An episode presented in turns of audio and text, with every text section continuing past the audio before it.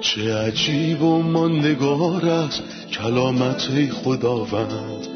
ابدی و جاودان است تمامی کلامت.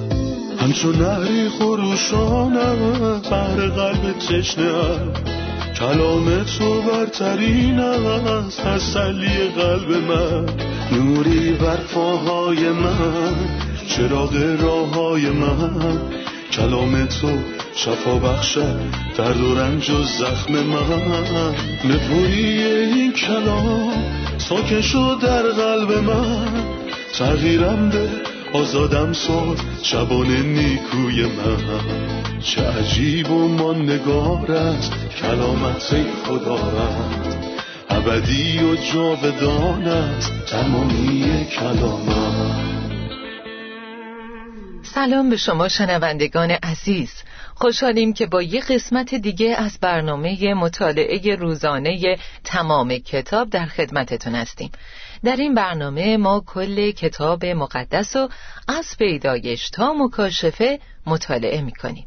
امروز به فصل چهارده کتاب خروج رسیدیم با رسیدن به فصل چهارده به پایان دوره‌ای که قوم خدا از بندگی در سرزمین مصر رنج می بردن می رسیم و می بینیم که قوم از این نقطه به سمت بیابان سینا حرکت می کنن.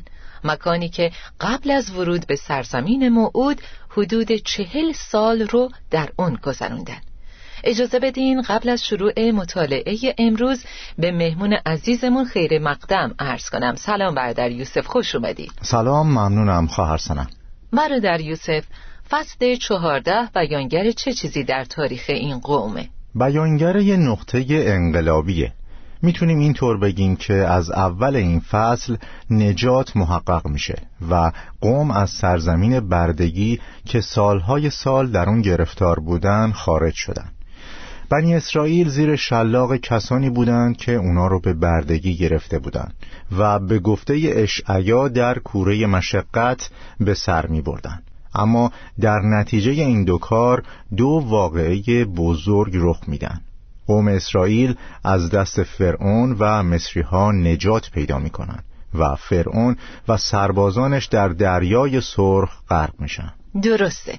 اجازه بدین چند آیه بخونم. خداوند به موسی فرمود به بنی اسرائیل بگو بازگردید و در مقابل پیهیروت که بین میگدال و دریای سرخ و نزدیک به السفون است اردو بزنید.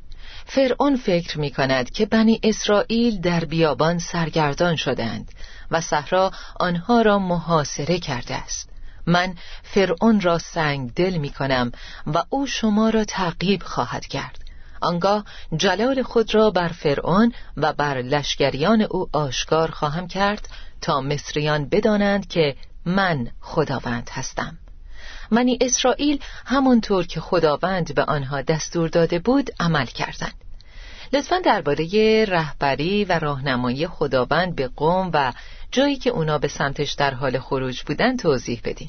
خب این بلا فاصله بعد از فسح شروع شد. ما درباره ستون ابر و ستون آتش خوندیم. بنابراین این رهبری یه رهبری الهی بود. در فصل قبل یعنی فصل سیزده دیدیم که خداوند نمی‌خواست قوم از سرزمین فلسطینی ها عبور کنند و وارد سرزمین موعود بشن. چون فلسطینی ها به اونها اجازه عبور نمی‌دادند و این باعث بروز جنگ بینشون می‌شد. و در اون زمان قوم آماده جنگ نبودند. به همین دلیل نه از طریق ساحل دریای سرخ بلکه از طریق دیگه هدایتشون کرد و خدا هدف دیگه ای داشت که ما در اون لحظه نمی‌تونستیم متوجهش بشیم. اما در این فصل می‌فهمیم خدا می‌خواست تا بر فرعون و لشکریانش جلال پیدا کنه. خداوند می‌خواست که قوم اسرائیل غرق شدن فرعون و سربازانش رو به چشم ببینن و فکر می‌کنم این واقعه به قوم اطمینان و آرامش داد. وگرنه این کابوس که فرعون می اومد اونا رو در بیابان شکار می کرد و به مصر برمیگردوند همیشه با قوم میموند. اما خداوند کاری کرد که اونها شاهد اجساد شناور فرعونیان روی آبهای دریای سرخ باشند. و این نشون میده که خدا نقشه حکیمانه ای داشت و قوم رو در این مسیر هدایت می‌کرد. بنابراین خداوند فرعون رو با تغییر مسیر خروج وسوسه کرد که به دنبال قوم بره تا خداوند بر او و لشکریانش جلال پیدا کنه. با توجه به نتیجه این تغییر مسیر در آیه پنج می‌خونیم وقتی به فرعون خبر دادند که بنی اسرائیل فرار کردند او و درباریانش پشیمان شده با خود گفتند این چه کاری بود که ما کردیم و این قوم را از بردگی خود آزاد ساختیم؟ پس پادشاه عرابه جنگی و لشکریان خود را با 600 عدد از بهترین عرابه ها و تمام عرابه های مصری که سرداران بر همه آنها سوار شده بودند حاضر کرد. خداوند دل فرعون و درباریان او را سخت گردانید و فرعون به تعقیب بنی اسرائیل که جسورانه از مصر بیرون رفته بودند پرداخت. لشکریان مصر با تمام اسبان و عرابه های فرعون و سواران به دنبال بنی اسرائیل رفتند و در پیهیروت و بعل سفون جایی که اردو زده بودند به آنها رسیدند. وقتی بنی اسرائیل دیدند که فرعون و لشکریانش به دنبال آنها می آیند ترسیدند و نزد خداوند فریاد کردند آنها به موسی گفتند آیا در مصر قبر نبود که ما را به این بیابان آوردی تا اینجا بمیریم؟ ببین با بیرون آوردن ما از مصر با ما چه کردی؟ آیا قبل از اینکه از مصر بیرون بیاییم به تو نگفتیم که بگذار در اینجا بمانیم و مصری ها را خدمت کنیم؟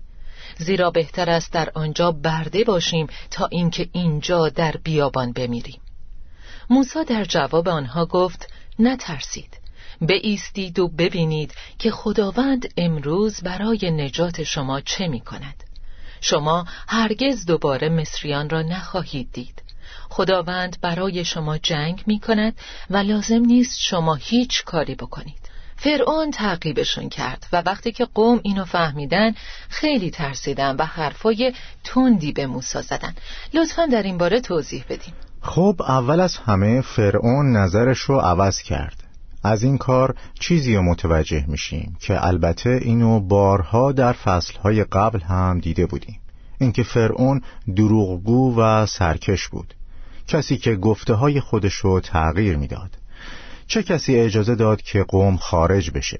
جواب این سوالو در فصل دوازده آیه سی و یک خوندیم. در همان شب فرعون موسا و هارون را به حضور طلبید و به آنها گفت از سرزمین من بیرون بروید. شما و تمامی قوم اسرائیل از کشور من خارج شوید. اون حتی تا صبح هم صبر نکرد با وجود اینکه بنی اسرائیل به همراه فرزندان کوچک و حیوانات و گله ها بودن ولی ازشون خواست برن. تا حدی که از شدت عجله خمیر نونو قبل از ور اومدن با خودشون بردن. بنابراین فرعون خیلی عجله داشت که قوم برن. اما وقتی بهش گفته شد که بنی اسرائیل خارج شدن با وجود اینکه خودش اجازه داده بود نظرش رو عوض کرد. چون همونطور که فهمیدیم اون دروغگو بود و این تصویری از رئیس بزرگشه. کسی که مسیح دربارش گفت ابلیس دروغگو و پدر تمام دروغها است. اما می‌بینیم که فرعون سرکش بود. با وجود اینکه نخست زادش مرده بود ولی بازم حاضر نبود تسلیم شه.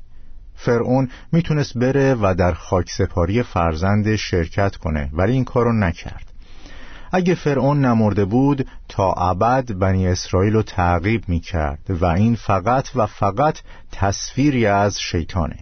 تا زمانی که مسیح برای ما بر زمین اومد و بر روی صلیب رفت. تا به وسیله مرگ خود ابلیس را که بر مرگ قدرت دارد نابود سازد. ممکن نبود که ما هیچ وقت آزاد بشیم و همونطور که شما گفتین قوم اسرائیل قادر به فهمیدن نقشه و فکر خدا نبود. اونا تصور کردند که شکست نزدیکه در صورتی که پیروزی منتظرشون بود و این به ما نشون میده که افکار خدا شبیه افکار ما نیست. به خصوص درباره مسئله نجات و رهایی. بنابراین حکمت خدا از قوم پنهان بود و همینطور از حاکمان این عصر هم پنهانه که محکوم به نابودی هستند. زیرا اگر فهمیده بودند خداوند جلال را مصلوب نمی کردند. گفتیم که قوم در مقابل پیهیروت و نزدیکی بلسفون اردو زدند. آیا این مکانها اهمیت روحانی دارند؟ پیهیروت به معنی دروازه آزادی یا دهانه آزادیه و در حقیقت یه ایماندار از این ایستگاه گذر می‌کنه یعنی پیهیروت اما قبل از این سختترین فریادهای خودش رو می‌کشه دقیقا مثل تصویری که در اینجا می‌بینیم اونا در پیهیروت بودن و قرار بود آزاد بشن. از دریای سرخ عبور کنن. غرق شدن فرعون رو ببینن سرود بخونن و روز بزرگ نجات در اون روز شروع بشه. اما قبل از همه اینها قوم به تلخی گریه کردند. برای ما خیلی بهتر بود که در مصر میمردیم تا اینکه در این بیابان بمیریم. حتی موسی هم گریه و زاری کرد. در آیه پانزده خداوند به او گفت چرا نزد من فریاد می‌کنید؟ با وجود اینکه نمی‌خونیم موسی نزد خدا گریه و زاری کنه اما به نظر میاد که اون با فریادی ناشنیدنی زاری می‌کرد و خداوند شنید چون خدا آه و افسوس قلبی و ناله اسیران رو میشنوه. خداوند اینو میشنوه و این چیزیه که ما در کتاب رومیان می‌بینیم. که درباره داستان آزادی و نجات بهمون میگه. در فصل پنج می‌خونیم که وقتی ما هنوز ضعیف بودیم مسیح برای ما مرد. و در فصل هفت بعد از فریاد وحشتناک رومیان اثری از پیهیروت رو می‌بینیم. آخرین آیه میگه من چه آدم بدبختی هستم. آیا این فریاد مثل فریاد قوم در اینجا نیست؟ آیا در مصر قبر نبود که ما را به این بیابان آوردی تا اینجا بمیریم؟ ببین با بیرون آوردن ما از مصر با ما چه کار کردی؟ اینجا زاری قوم درمونده رو می‌بینیم و در رومیان زاری یه آدم گناهکار رو می‌بینیم من چه آدم بدبختی هستم اما بلا فاصله بعد از این می‌خونیم خدا را به وسیله خداوند ما عیسی مسیح شکر می‌کنم و در ادامه می‌خونیم پس دیگر هیچ محکومیتی وجود ندارد زیرا فرمان حیات بخش روح القدس که در اتحاد با مسیح عیسی یافت می شود مرا از فرمان گناه و مرگ آزاد کرده است. آزادی به مفهوم کامل خودش. آمین. اجازه بدین از نظر جغرافیایی به این مکان بیشتر بپردازیم. این مکان خروج در طول سالها موضوع حمله شکاکان بوده. بعضی از اونا گفتن که قوم اصلا از آبهای دریای سرخ عبور نکردن و دریای سرخ شکافته نشد بلکه قوم از مرداب عبور کردند و شاهد جزر و مد آب بودند. و وقتی جزر و مد شد قوم وارد آب این مرداب ها شدند تا به سمت دیگه برسند. این یکی از نظراتیه که ایده خروج قوم خدا از طریق دریای سرخ رو نقد می‌کنه قبل از اینکه از این موضوع رد بشیم می‌خواستم بپرسم شما چطور به این نظریه جواب میدین؟ در واقع من خیلی اهمیت نمیدم که شکاکین چی میگن چون اونا به خدا ایمان ندارن اگه اونا به خدا ایمان داشتن اطمینان می داشتن که خدا خدای قادر مطلقه و اگه او قادر مطلقه پس قادر معجزات انجام بده. اما اونهایی که منکر نسبت دادن معجزات به خدا هستند به چند دلیله؟ یا اصلا به وجود خدا باور ندارن یا باور دارن که وجود داره. اما خدا رو محدود عاجز و ناتوان می‌بینن که در خدمت طبیعتیه که خودش قوانینشو گذاشته. عبور از دریای سرخ در عهد عتیق به عنوان مکاشفه از قدرت خدا در نظر گرفته میشه.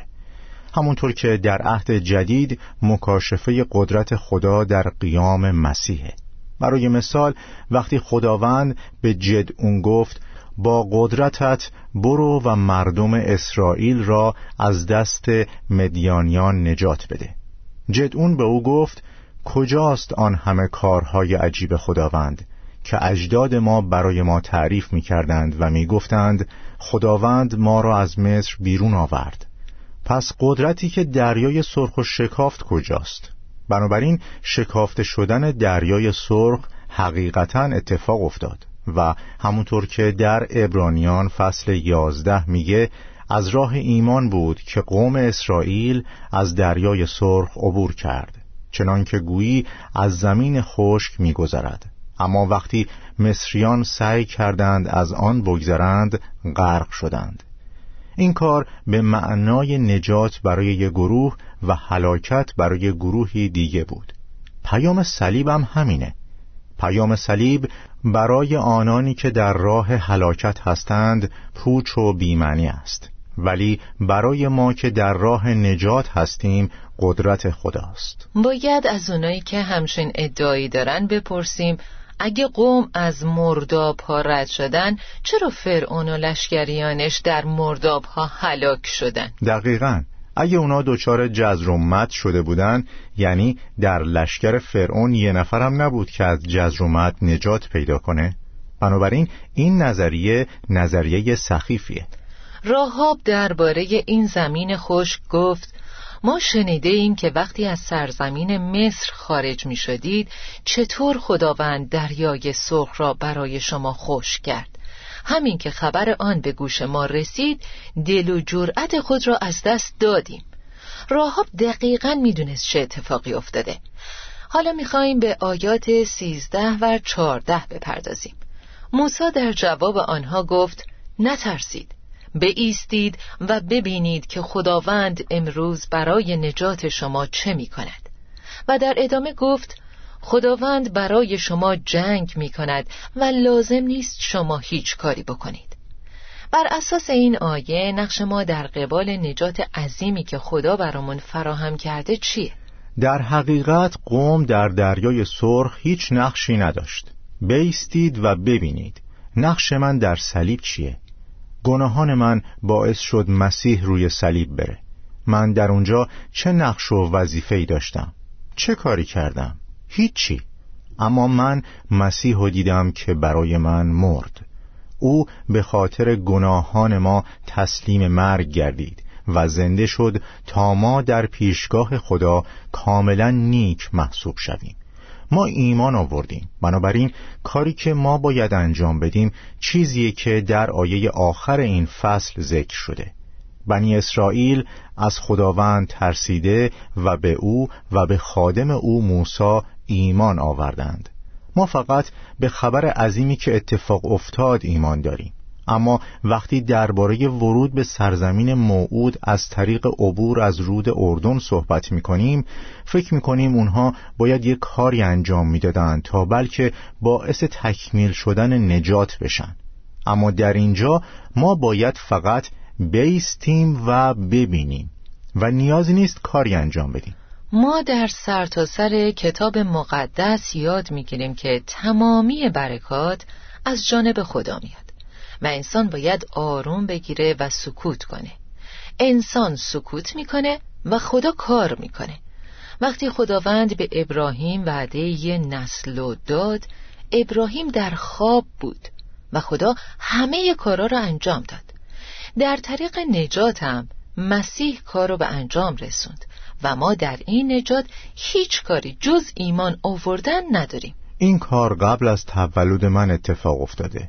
او نجات و به اتمام رسوند و فرمود تمام شد. همینطوره. در آیه پانزده میفرماید خداوند به موسی فرمود چرا نزد من فریاد می کنید به قوم بگو که پیش بروند. تو هم اسایت را به دست بگیر و با آن به دریا بزن. آب دریا شکافته خواهد شد و بنی اسرائیل می توانند در وسط دریا از روی خشکی عبور کنند. من دل مصریان را سخت می کنم تا آنها شما را تعقیب کنند. پس از آن به وسیله قدرتی که بر فرعون و لشکریان او و عرابه ها و سوارانش نشان می دهم جلال خواهم یافت. وقتی آنان را شکست دادم مصریان خواهند دانست که من خداوند هستم.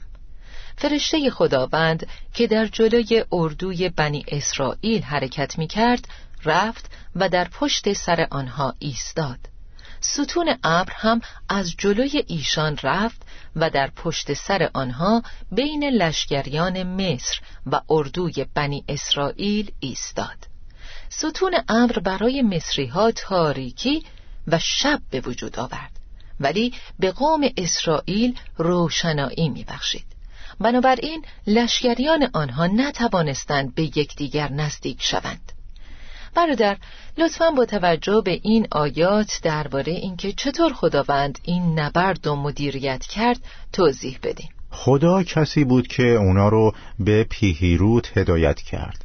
خداوند قلب فرعون سخت کرد تا بر او جلال پیدا کنه و این جمله حداقل سه بار تکرار شده در آیه چهار و در آیه هفته و در آیه هجده.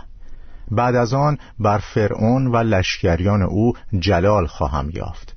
واضحه که خداوند به واقع بر فرعون جلال یافت. کسی که در ابتدا می گفت خداوند کیست؟ من خداوند را نمی شناسم و بنی اسرائیل را هم آزاد نمی کنم به قوم اجازه داد برن و خداوند را شناخت و اعتراف کرد و گفت خداوند عادل است و من و مردمان من گناهکاریم.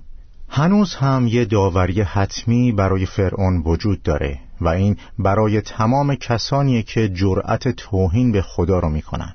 خداوند امروزه با بردباری، فیض و انتظار به ما فرصت میده. اما برای کسانی که از این فرصت فیض استفاده نکنن داوری در راهه. بعد از اینکه خداوند فرعون رو به تعقیب بنی اسرائیل هدایت کرد فرعون رسید و بنی اسرائیل و موسی شروع به زاری کردند. بعد خداوند کار عظیم و عجیبی انجام داد. خداوند از جلو به سمت پشت قوم حرکت کرد و مثل حساری بین مصری ها و قوم قرار گرفت. مصری ها نمی‌تونن حرکت کنن نمی‌تونن به شما آسیب برسونن و نمی‌تونن بکشنتون مگر اینکه اول به من آسیب بزنن و هیچ کس نمی‌تونه همچین کاری بکنه چون سخت است برای تو که به میخ لگد بزنی. موسا دست خود را به طرف دریا بلند کرد و خداوند به وسیله یک باد شدید شرقی که در تمام شب میوزید آبهای دریا را به عقب برد.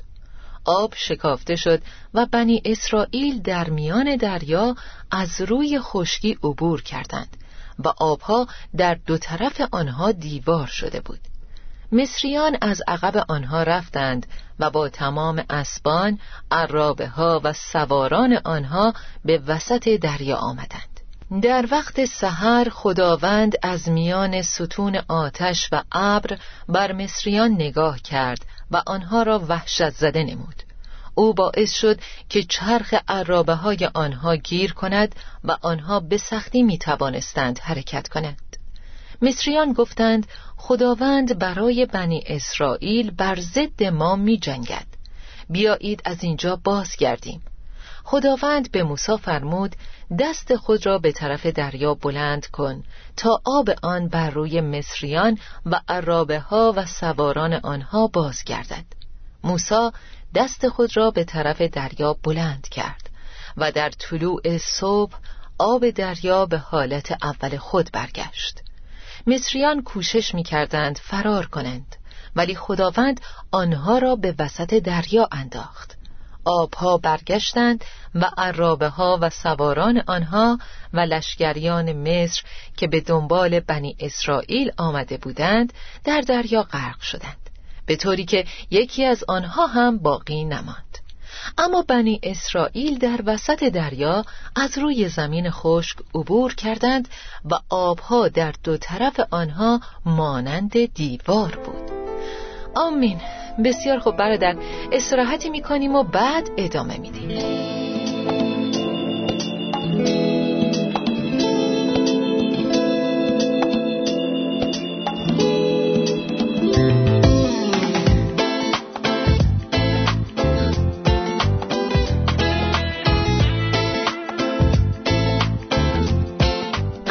سوالی پرسیدن که موقع عبور از دریای سرخ در چه جایی ایمان مردم بنی اسرائیل نمایان شد؟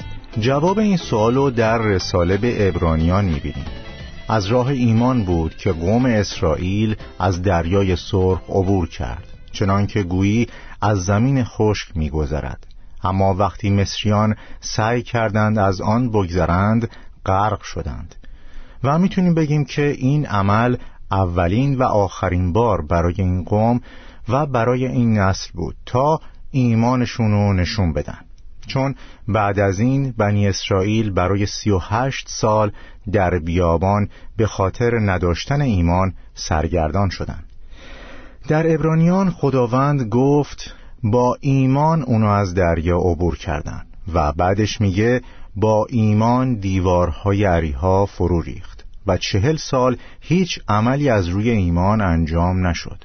اما اینجا قوم در حال عبور از آب ایمان داشتند چون اونا از هر دو طرف محاصره شده بودند اما چه کسی می‌تونه ایمان داشته باشه که آب اونو در بر نگیره؟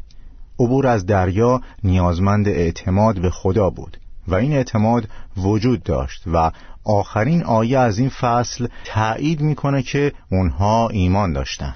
آمین. ممنونم. در ادامه این قسمت و آیاتی که مطالعه کردیم می‌بینیم که خدا چطور حوادث رو کنترل کرد. تا قوم او از روی زمین خشک عبور کردند و به دنبال اونها لشکر فرعون وارد راهی که در دریا باز بود شدند. و با وجود اینکه از همون راه عبور کردن ولی لشکر فرعون نابود شد. چطور صلیب برای ما نجات شد؟ اما برای دشمنان ما و برای شیطان محکومیت محسوب شد. همونطور که شما گفتین در دریای سرخ دو اتفاق افتاد. نجات نهایی قوم و هلاکت فرعون. می‌خوام آیاتی از مزمور 136 رو بخونم که در اون جمله زیرا محبت پایدار او ابدی است 26 بار تکرار شده.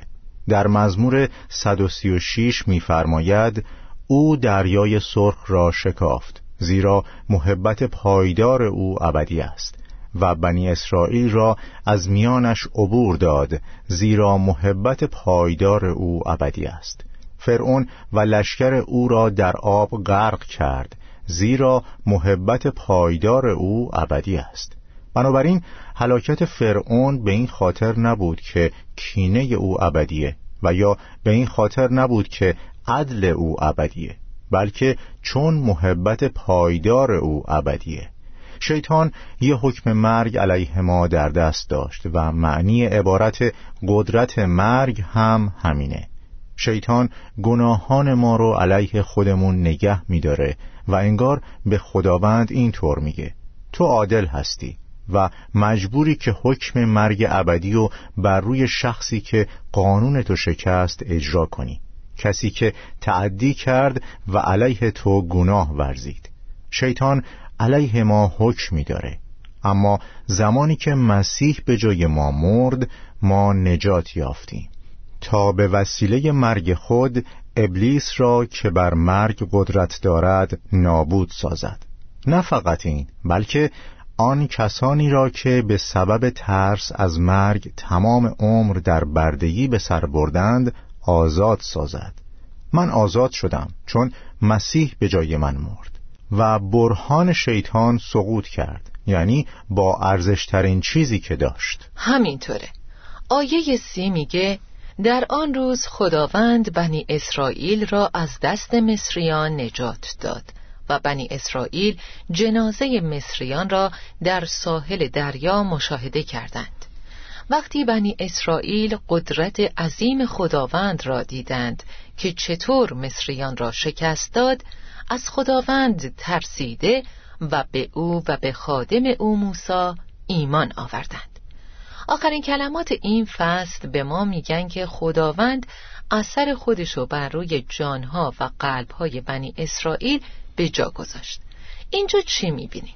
همونطور که گفتیم این معجزه مثال و مقیاسی از کاریه که تنها خدا می‌تونه انجام بده چون فرعون نباید دست کم گرفته می‌شد و قوم به شکلی که شاید توی تاریخ سابقه نداشت تحقیر می‌شد. اما خداوند یه شبه نجاتشون داد می‌خوام توجهتون رو جلب کنم به یه آیه عجیب که میفرماید خداوند مصریان را در میان دریا به زیر انداخت. اونها سعی داشتن از آب فرار کنن ولی با تمام قدرتشون به وسط آبها پرتاب شدن. به گونه ای که خداوند می‌خواست به اونا نشون بده که راه فراری نیست. اگه می‌خوای فرار کنی الان می‌تونی. اما در روز مهیب داوری فراری در کار نیست. به همین دلیل مصری ها با تمام قدرتشون در میان آب پرتاب شدن و احتمالا این فرار دلیل هلاکتشون بود. ممنونم برادر یوسف. به آخر این قسمت رسیدیم. خدا بهتون برکت بده. خدا به شما هم برکت بده خواهر جان. شنونده عزیز در این قسمت شنیدیم که چطور قدرت خدا و همینطور وفاداری و حکمت او در دریای سرخ بر قوم ظاهر شد. وفادار بودن خدا زمانی ظاهر شد که به وعده‌ای که خیلی وقت پیش به ابراهیم داده بود عمل کرد. وعده این بود که قومش بردگی خواهند کشید و قریب خواهند بود اما بیرون خواهند آمد. امین بودن خداوند به وعدهاش ثابت و بر قوم ظاهر شد. حکمت خدا هم زمانی ظاهر شد که از قوم خواست در میان حجوم آبهای عمیق و زیاد حرکت کنند. خدا نمی‌خواست قوم اسرائیل در طریق آسونی حرکت کنند بلکه اونها رو به دریای سرخ به دایره غیر ممکن برد تا حکمت و قدرتش رو در مقابل چشمان قومش ثابت کنه خداوند دقیقا می‌دونست داره چی کار می‌کنه. می‌دونست که این کار در نظر قوم غیر ممکن به نظر میاد. اما این کار رو کرد تا باعث درخشش ایمان بشه. خدا با تمام توانش ظاهر میشه تا به هر طریقی برای فرزندانش کافی باشه. وفاداری خدا ظاهر شد. حکمت خدا ظاهر شد. قدرت خدا ظاهر شد و محبت خدا ظاهر شد. ما باید در هر شرایطی چشمانمون رو به خدا بدوزیم. تا شروعی دوباره در قسمتی جدید خدا با شما. چه عجیب و ماندگار است کلامت خداوند. ابدی و جاودان است تمامی کلامت. همچون نهری خروشان بر قلب تشنه کلام تو برترین است تسلی قلب من. نوری بر پاهای من چراغ راه های من. کلام تو شفا بخشه درد و رنج و زخم من. نپوری این کلام ساکن شد در قلب من. تغییرم به آزادم ساز شبان نیکوی من. چه عجیب و ماندگار است کلامت خدا رد ابدی و جاودان است تمامی کلامت